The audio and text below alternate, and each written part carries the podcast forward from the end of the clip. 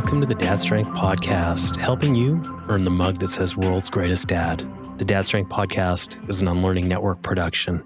My name is Jeff Gervitz. I am your host. I am your blood and brain work panel and a full support team wrapped into a middle aged dad. You know, one of the things that I've really worked to communicate over the years is how easy it is to move your health markers forward. So if your blood work just came back with a raised eyebrow of concern from your physician, this episode is for you. Actually, this is even more so an episode for the guys who have been avoiding getting their blood work done in the first place because they don't want bad news. Just go get it. I've got some great news, as a matter of fact, and that is that any signal, no matter how unpleasant it is, can be your friend if you know how to respond to it. And that's why I brought on today's guest. Dr. Marc Bubbs is a naturopathic doctor and performance nutritionist. I first was introduced to him when he was working with Basketball Canada. He has worked with athletes at all levels, trying to improve their performance on the court or field. And he's also worked with regular folks doing the same at home and at work. And over the past 20 years, he has found a lot of parallels between the two. And by the way, he is the father of three girls under the age of nine. So he knows what it's like to be in the thick of it. So, regardless of your fitness level, I think you're going to find some things in this discussion that you can take and run with. Before we get into the episode, I've set up a feedback form, dadstrength.com slash feedback. You can share your thoughts there. You can ask me questions. You can set up a call to learn about coaching and workshops. Hell, you can even just tell me that you listened to the episode. I like hearing from you. I really do. All right, let's get right into my interview with Dr. Marc Bubbs the very first thing I wanted to know was okay, you've got all this clinical expertise, great, but how do you actually make it work in a way that your family will respond to and listen to and not create any friction at home? That's the million dollar question, isn't it? That's a great question. And, you know, over the years of seeing clients as a nutritionist, you as a personal trainer, strength coach, you start to realize the things that maybe you thought were so important to do maybe aren't as important and you start to get a little bit more purposeful with some of the things that you want to develop right you you you think of a longer runway with trying to get to some of those endpoints where I think when clients come to us, they want to get there right away, right? They want to put everything into it. And so I think family does that a little bit as well with having kids because you don't, it's different communication than a client who's paying for your service, as you well know. So it's definitely forced me to think in different ways of how do we create some environments that make the right decision just a lot easier.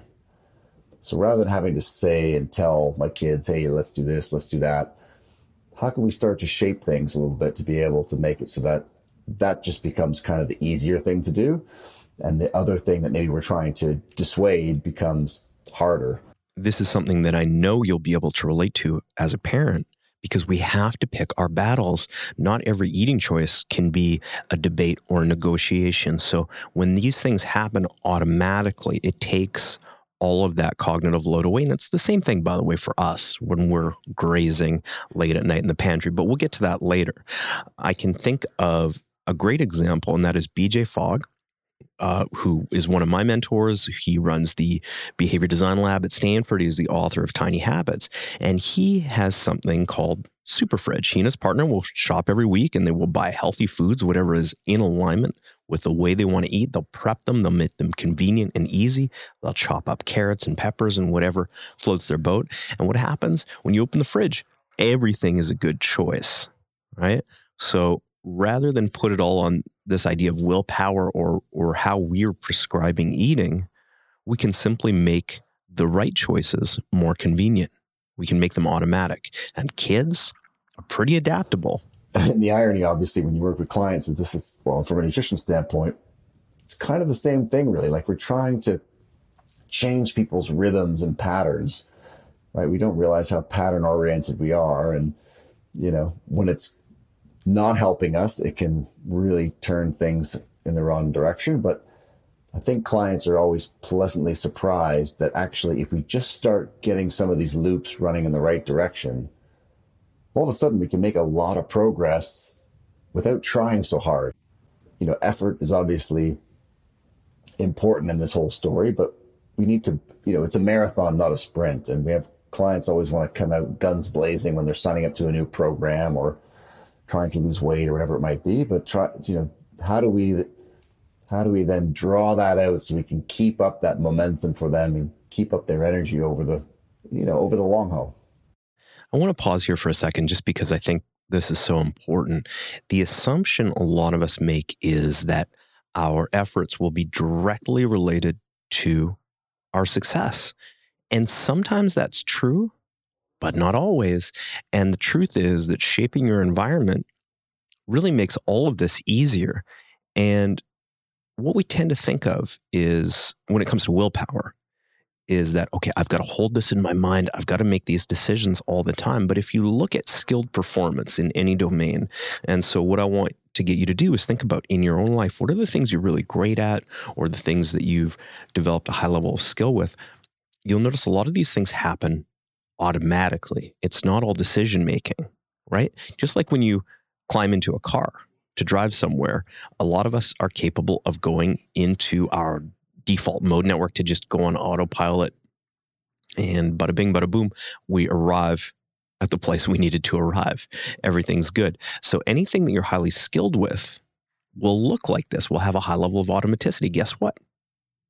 That is easy.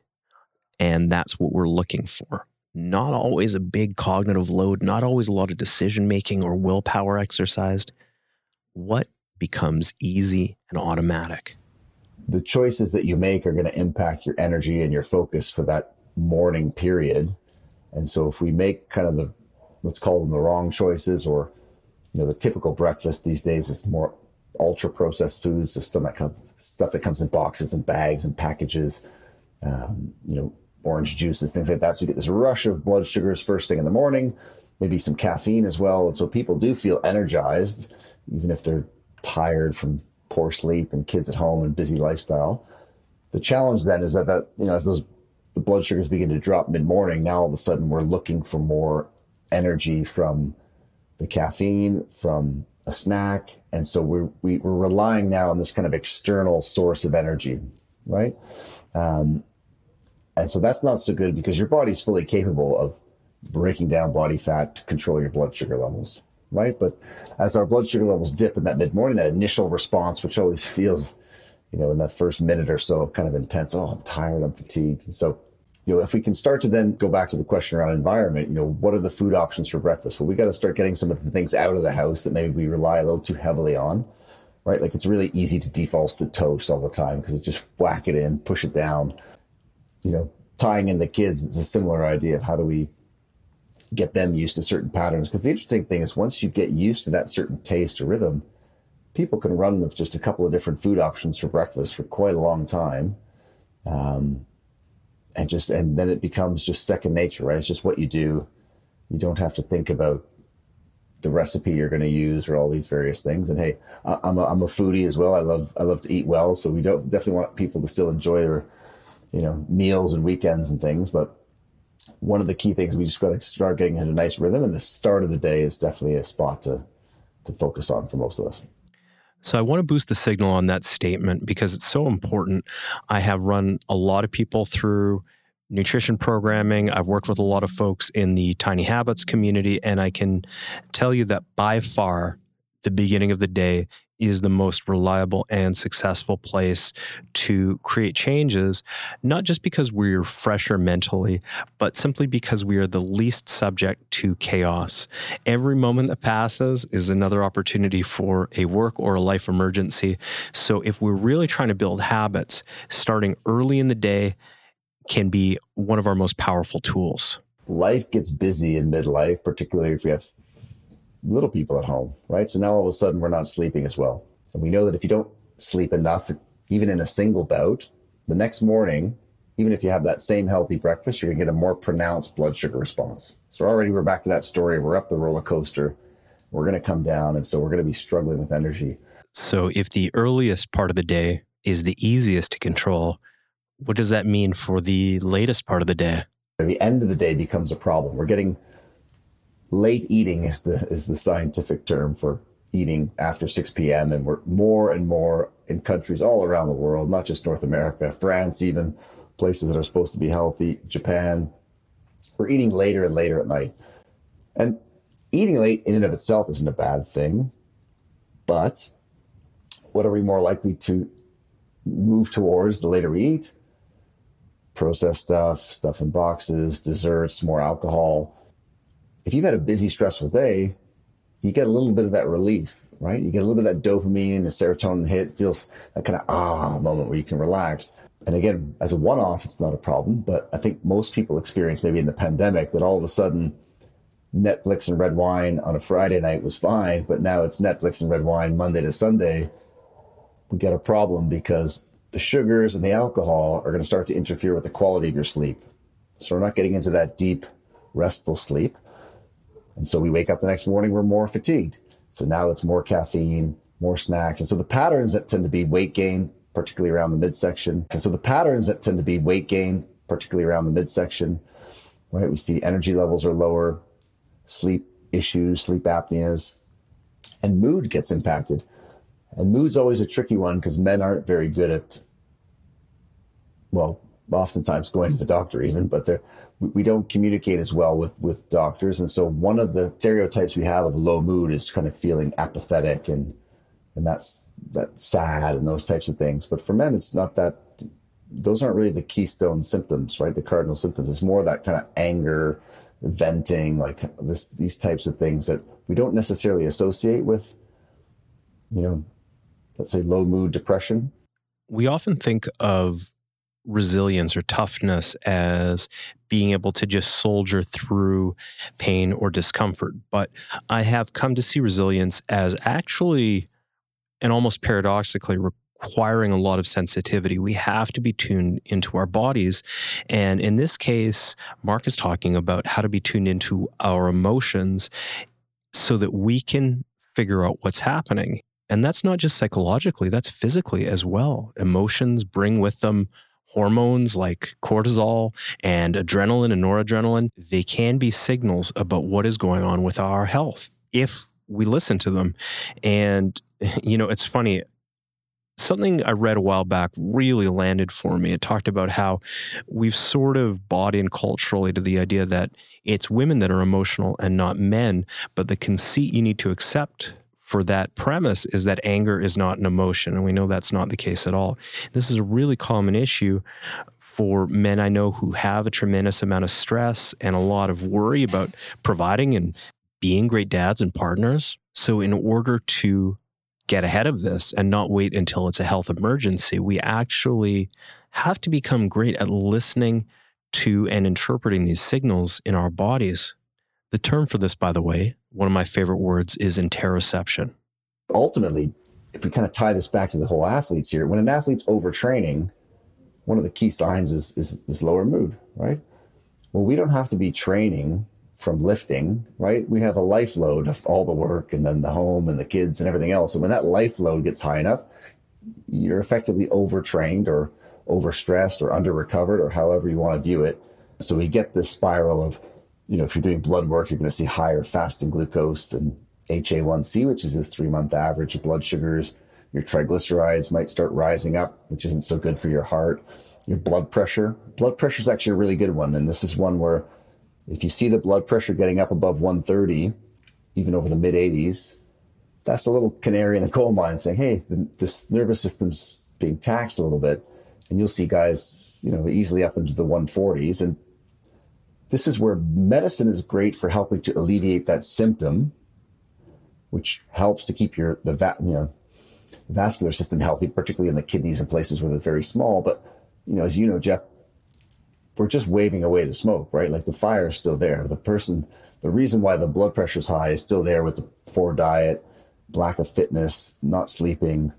And so that's where we need to just double down and say, okay, you know, what can we do to, help to change this? I think, you know, it gets tough because people feel like it's going to be more homework. It's like, I'm already busy enough. How much more homework is this doctor or trainer or nutritionist going to give me? So, speaking from personal experience, working with a lot of clients, what I have come to use as sort of an SOP for this stuff is before we can add anything into your life, if you feel like, okay, I really want to make some positive changes in terms of nutrition or exercise or whatever, the first question to ask is not necessarily what can I add, but what can I take away? What is inessential? What is something that is not particularly enjoyable or useful that is just hogging bandwidth? Are there any easy opportunities to get rid of that? Because if we do, we freed up space for something that is going to be a lot more uh, productive and adaptive. And when you put that in, you should notice an immediate difference. If we find a way to get another 30 minutes of sleep a night, for example, that can be profound and create a lot of energy and momentum for our next steps. You know, if we start with BMI as a, as a marker, I think that's again a great marker to start with because we're thinking almost like in martial arts of you know the white belt, the yellow belt. Like how do we work our way up through these things? And if you have a client who's over a 30 BMI, then you don't need to do a caliper test, right? We just we need to get them under that that 30. And so, uh, you know, when you get above 30, effectively, blood sugars are going to be higher. Visceral adiposity, so the, the white adipose tissue around organs is going to be higher, which is much more pro-inflammatory and much more strongly associated with all the chronic diseases of, of lifestyle. So I'm going to repeat this back just because I don't want you to miss this piece. Mark is talking about uh, visceral fat or fat accumulating around your organs, which is considered to be a higher risk factor than fat in other places in your body. The calipers he mentioned is just one way to measure body fat, but it's uh, probably overpowered and overly precise. If we can, you know, look at someone and say, all right, they they're carrying definitely more fat than is is maybe ideal from a health perspective. BMI just in case you don't know, body mass index is pretty straightforward. It's your height divided by your weight.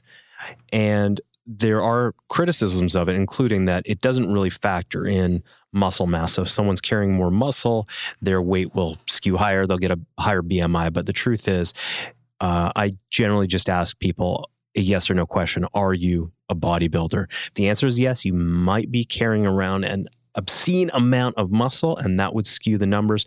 But if you were simply a fit person or a, a reasonably muscled person, it tracks pretty well, especially if you include a circumferential measurement around the umbilicus, around your belly button. If you've got a high BMI and you have a big gut, you may be totally fine, but statistically speaking, you have higher risk factors for lifestyle diseases. That's a nice little marker to use to start with. And, and if you're going to again, like talked about earlier, all these chronic health conditions, it's nice that we have medications that can help, but at the end of the day, you end up in the same place all the time, which is what are you going to eat? How are you going to move? And these lifestyle factors like sleep and stress.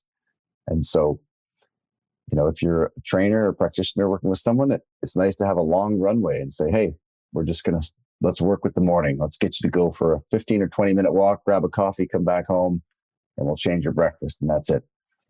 And what a lot of trainers and even the clients would be amazed at is all of a sudden, wow, I lost a couple of pounds this week. Um, and then we can start building on that because it's amazing how we're all creatures of habit. Once we get into that loop of morning walk, this is what I eat for breakfast, you know, then then it's much easier. You've you've sort of covered a third of your entire day if you can get your morning right.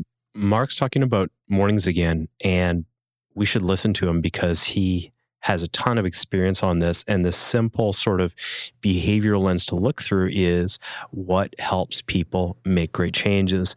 And knowing that you've already locked down a third of your day and you've got that rolling really helps. And that may not be enough yet to move things dramatically, but it is absolutely essential. And then if you can own one more part of your day, and that could be an amazing lunch, or more likely, it could be just getting rid of the biggest mistakes that we tend to make at night when we're tired and we're looking for stimulation or a bit of relief, as he says. When we put these together, and now you're two thirds of the way there, it becomes a lot easier to bridge the gap and make massive progress.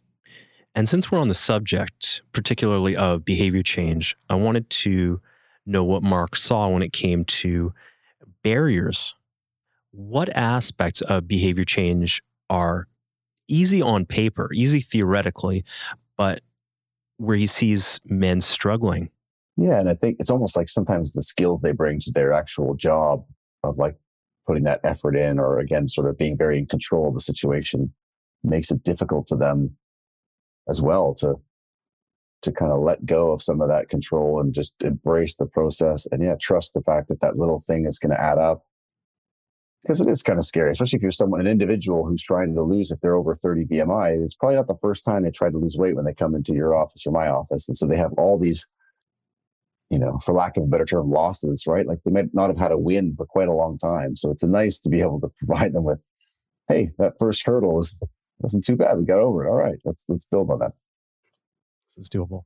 And we do that like, and again, it's not to be uh, with Olympic athletes. I mean, we try to make the first thing easy as well. Like it's it's not that's that parallel again to athletes. If we're you know they just are more genetically gifted for whatever endeavor they're doing but it's it's sometimes people feel like we're dumbing it down for them we're like no no no this is a process we use for elite performers as well there's this sort of cultural myth that athletes have totally different requirements. And in fact, some people think that if they mimic the workouts or the protocols of athletes, they will produce the same results. But the simple truth is the basics are the basics. And if an athlete doesn't have them in place, they don't get a pass go or collect $200 either. It's the same. And if that gets your blood pressure up, well, my friend, you've just been part of the segue. Yeah, and high blood pressure is a good one. There's a reason why heart attacks, the silent the silent killer because most men don't know what their blood pressure is. And if you're walking around with 180 over 110 and you don't realize it, hopefully most people aren't. But this is why going to your doc once a year, even for guys, just pop into a pharmacy, check your blood pressure. You know, as close to first thing in the morning as you can. Try not to have any coffee before. But blood pressure is going to tell you if your blood sugars are consistently higher, your blood pressure is more than likely going to be high. If you lack sleep, you know, if you're struggling with weight gain, um, all these things are going to be correlate to higher blood pressure. And so the bigger picture is it's like the lights in the dashboard of your car when blood pressure's high, right? You got to check the engine, you got to change the oil.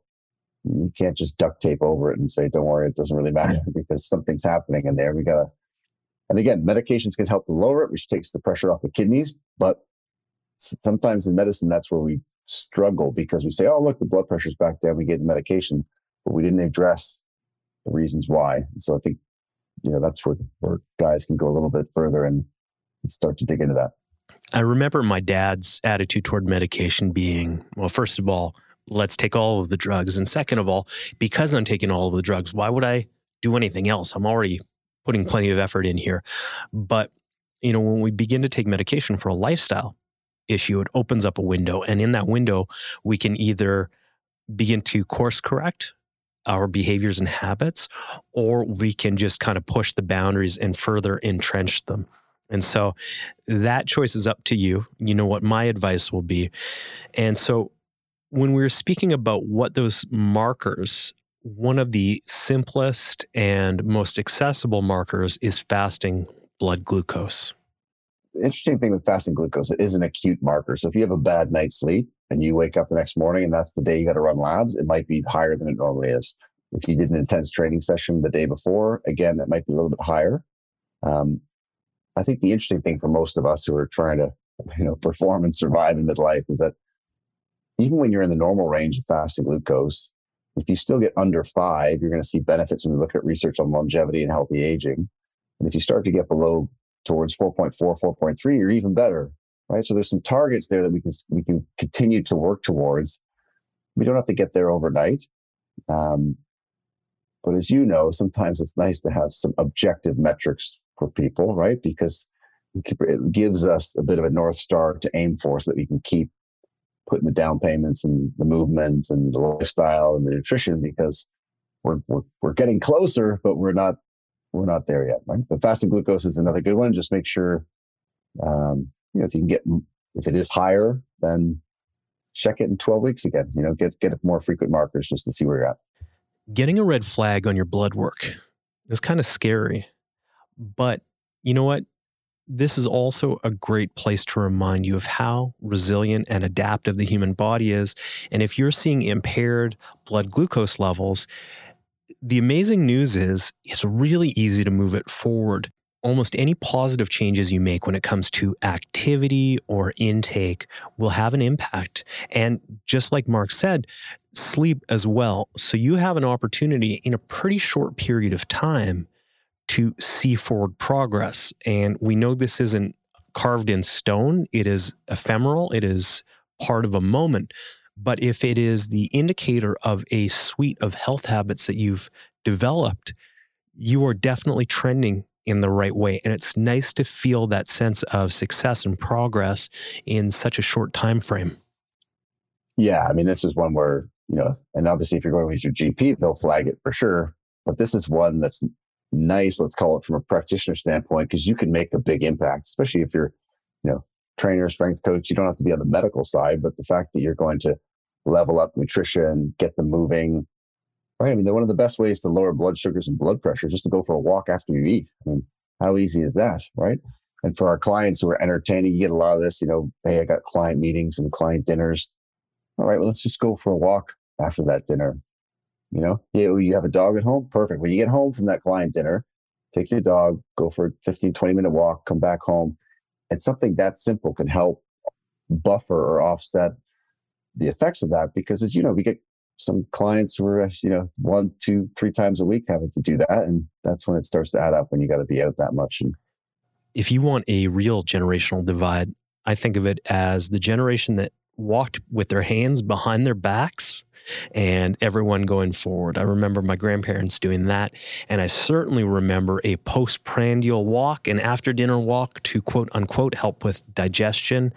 But you know, I did a deep dive on this once looking through the research, and the impact was huge. And it wasn't so much that moving around and exercising after a meal was transformative, it was just stark in contrast to not doing anything at all. It's funny, isn't it? Because now it's nice that it's getting more common. And like you said, in the old country, it's what everybody did after dinner, right? But uh, it's almost an easier way to have a conversation with someone sometimes than just sitting straight across from them because there's sort of you know more happening more going on. So yeah uh, it's yeah. tremendous strategy. So taking an after dinner walk is not only effective in terms of utilizing those sugars those carbohydrates circulating around in your system it also builds a beautiful habit. We're always going to look for this formula of a prompt okay after we finish eating i will put on my shoes that's all it takes. Once you put on your shoes, the rest will organize pretty beautifully. And it doesn't have to be a long walk.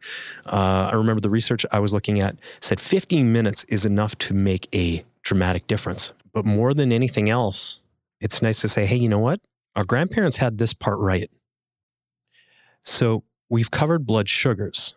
Let's talk about fats in the blood. And this is typically measured as LDL and HDL. Uh, so that's low and high density lipoproteins. I asked Marc about optimal HDL levels, but he was a lot more interested in LDL levels. High HDL is generally good, but it can be too high. But LDL is the one we tend to think about. LDL is the one that, when it does get higher, it is strongly associated with worsening arterial health and increased risk for heart attacks. And we're in this kind of little bit of a strange loop in the sense that lower carb diets can really help to lose weight and to improve blood sugar control, to lower inflammation, to lower triglycerides, all these good things. But it can peak up LDL a little bit.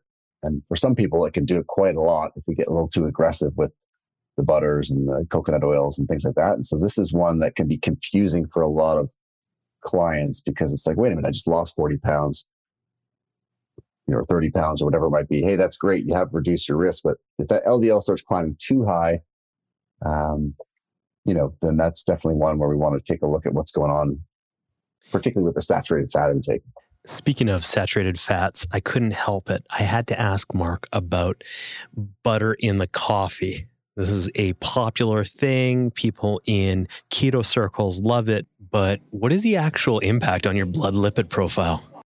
Yeah, like this is sort of the like romantic nomadic when you're in the, the the wilderness in Russia drinking milk or tea with, with, with butter in it, you're going to go out in the field and work your butt off for 10 or 12 hours in a row, right? Like, and they don't have access to ultra processed foods or energy dense foods. So the context drives everything for them. They need this energy density because they're going to be working, right?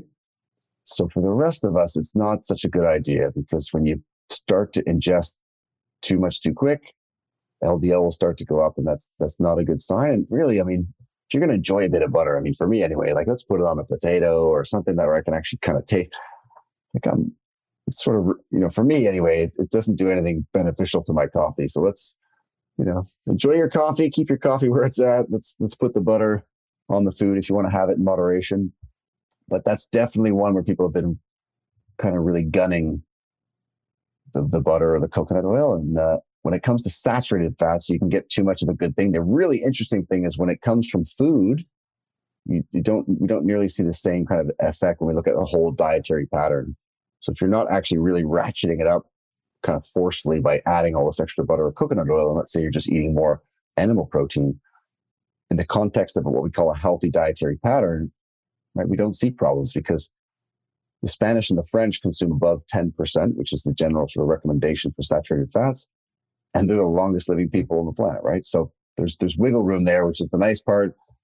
But yeah, let's let's not uh, let's not shoot back the, the blocks of butter not the best idea. You know, it's true that when you remove the sort of magic of a secret formula and you just think of it as another form of dietary intake, it becomes a lot more straightforward. But I'll tell you something that has more complexity to it. It is alcohol, particularly as stress reliever. Yeah, I mean, alcohol's enerving, which means it relaxes the nervous system. So you're not imagining things when life's stressful and you come home and you have a scotch or a glass of red wine. Oh, right? It's like, and you know, on its own, in moderation, we see that people who don't drink don't live any longer than people that drink once two units. And you know, if you're not a drinker, that's not a reason to start. But it's it's one of those you know, the body of, of, of evidence at this point. The tricky part is always just the dose, right? We end up consuming you know, the glass of wine at home becomes a giant goblet and you can fit half a bottle in one glass, right? or we start to drink half a bottle to two thirds of a bottle to a full bottle before bed. And now, again, that's a powerful interrupter for REM sleep. You don't sleep as deeply, wake up the next day, we're tired and fatigued. And so, for me, the interesting thing with alcohol is when we look at kind of the European countries, they tend to be drinking alcohol with food. And the part that researchers can't tease out from all these studies is that you're typically drinking with other people and sharing stories and laughing and connecting. So even the, the studies that show benefit for alcohol, it might really not be the alcohol at all. It's just the fact that these people are engaging in these opportunities to get together with friends and family and, and have a laugh and the rest of it. So, you know, you, you definitely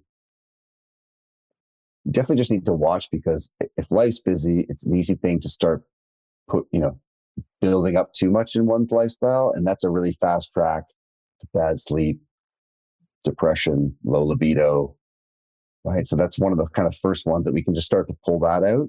And then now things start to get better pretty quick. So if we want to put some real complexity into the system, there's a straightforward way to do it. And that is to make the same things we use to relieve our stress cause our stress. And that could be food or that could be alcohol. Either way, we get this sort of Ouroboros effect where we are the snake devouring its own tail. And so the question is, how do we step away from this? And my first piece of advice, you know, speaking as a coach, would be we have to understand what the benefit is if we're using alcohol to relieve stress we want to know when and how and where and then ask the question of what else could we be doing to replace that? And as Marc got to a lot of the time simply improving your sleep will increase your capacity substantially. One thing I want to call out here is how well versed Marc is in applying ideas around behavior change to health markers because it's very easy to be sciency about it and say simply do this or simply do that but as you've heard in our discussion he really thinks about these things in the terms of how humans living their lives their busy and often stressful lives can make this work so this is something he does for a living. This is something you can reach out to him for. Here's what you need to know about that. You know, and I do a lot of work in coaching. So people want to connect. We've got a program for, for, for guys like myself and, and yourself or kids at home, busy work life. And, you know, the whole idea is working off some of these heuristics and, and building in some of these processes so that it's, it's not so much work. And so that's Peak 40 Nutrition Coaching. Uh, people want to check it out. There's a little book by the same name. Um, so yeah, that's what we're we're doing to help help people, you know, look better, feel better, and then perform better, not just in the gym, but you know, at work and at home too. There we have it. Big thanks to Dr. Marc Bubbs for joining me on this episode. I hope you found his insights and perspective helpful and actionable. That is the point, and, and that's a beautiful thing. A lot of this is very doable. If you have feedback on the episode, you can go to dadstrength.com slash feedback. I would love to hear your thoughts. If you're curious about coaching, if you are curious about our upcoming workshop for dads with ADHD, you can get at me there. More than anything else, I want to tell you that the way forward is often simpler and more accessible than you realize. And when you begin to make those changes, especially as we talked about with sleep, everything gets easier. How nice is that? So thanks again for hanging out with us today. The Dad Strength podcast is an Unlearning Network production. Title music by Daniel Ross.